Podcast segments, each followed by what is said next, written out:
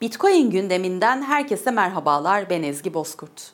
Geride bıraktığımız yedi günün en önemli gelişmelerine göz atacağımız haber turumuz başlıyor.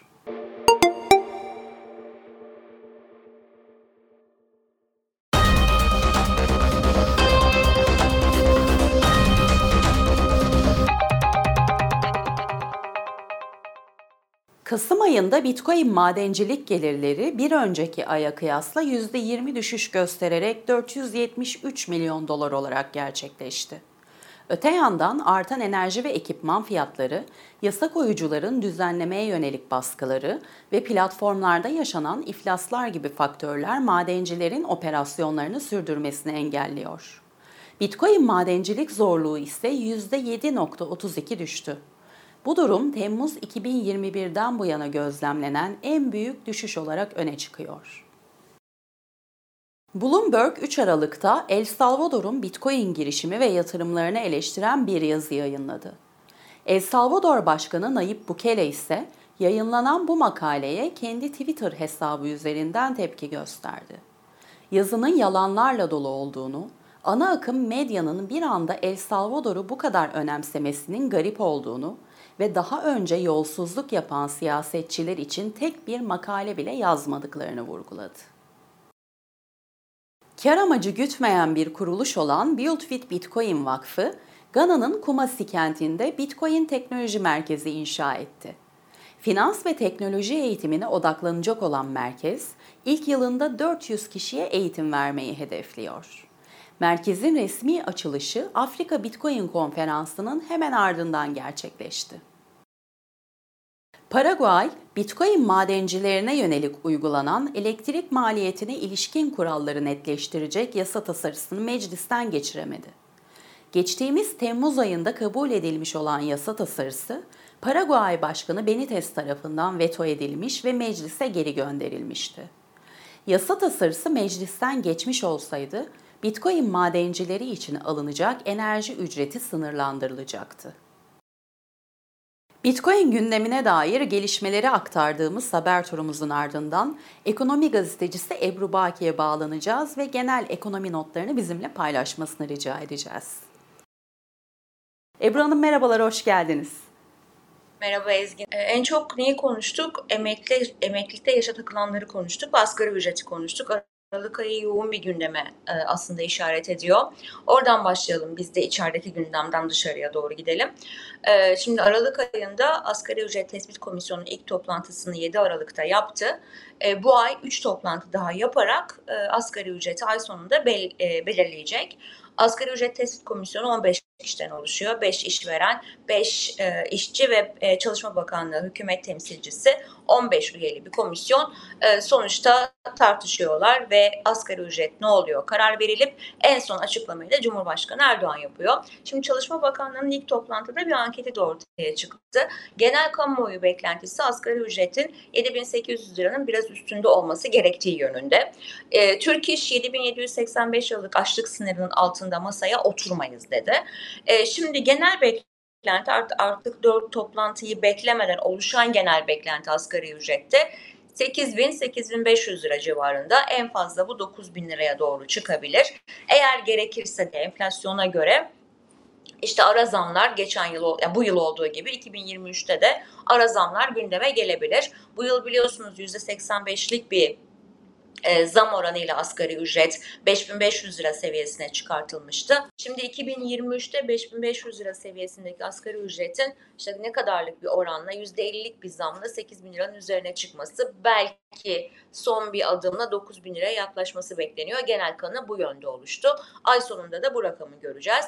E, bir yandan da E Y T konusu gündemde. Bu işverenleri çok yakından ilgilendiren bir konu. Çünkü e, yaklaşık bir buçuk milyon, belki iki milyon kişi e, EYT konusu E Y T'ye takılacak ve kıdem tazminatları gündeme gelecek. İşverenin e, prim emekli olanlar için de düşürülsün teklifiyle e, tazminatlar için kredi desteği sağlansın teklifi kabul edilmiş görünüyor. Ama şimdi de e, acaba yaşı kırk sekiz kadınlar için, elli erkekler için ya da elli kadınlar için, elli iki erkekler için şeklinde bir sınırla, sınırlama mı getirsek yön, yönünde bir çalışma yapıldığı da anlaşılıyor. E, şimdi düzenleme ya bu ayın sonunda bütçe görüşmelerinden e, sonra ya da iki bin yirmi üçün hemen başında e, meclise gelip kabul edilecek ve hayata geçecek.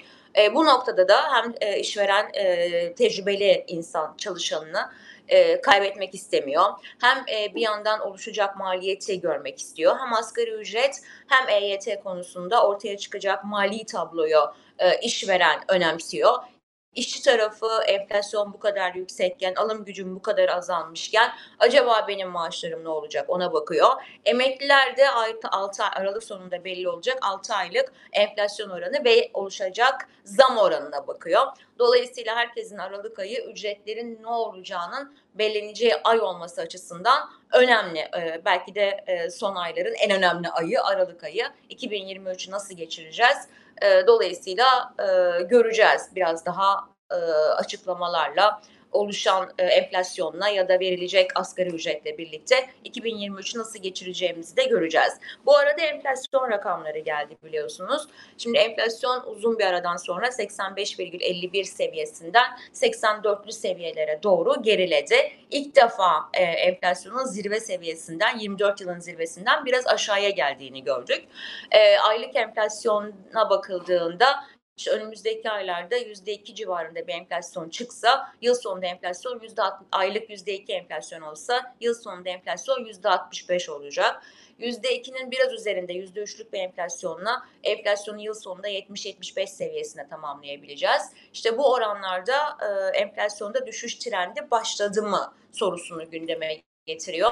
Şimdi Aralık ayında göreceğimiz enflasyon düşük olacak. Çünkü geçen yıl Aralık'ta enflasyon çok yüksekti. Ocak ayında da yüzde on bir civarındaydı. Yani biz baz etkisi geçen yıl çok yüksek aylık enflasyonlarla e, bu yıl enflasyonun e, fiyat artış hızının yavaşladığını göreceğiz. Bu da tam böyle maaş artışlarına biraz denk gelecek. Ama önemli olan acaba maliyetler biraz aşağıya inecek mi?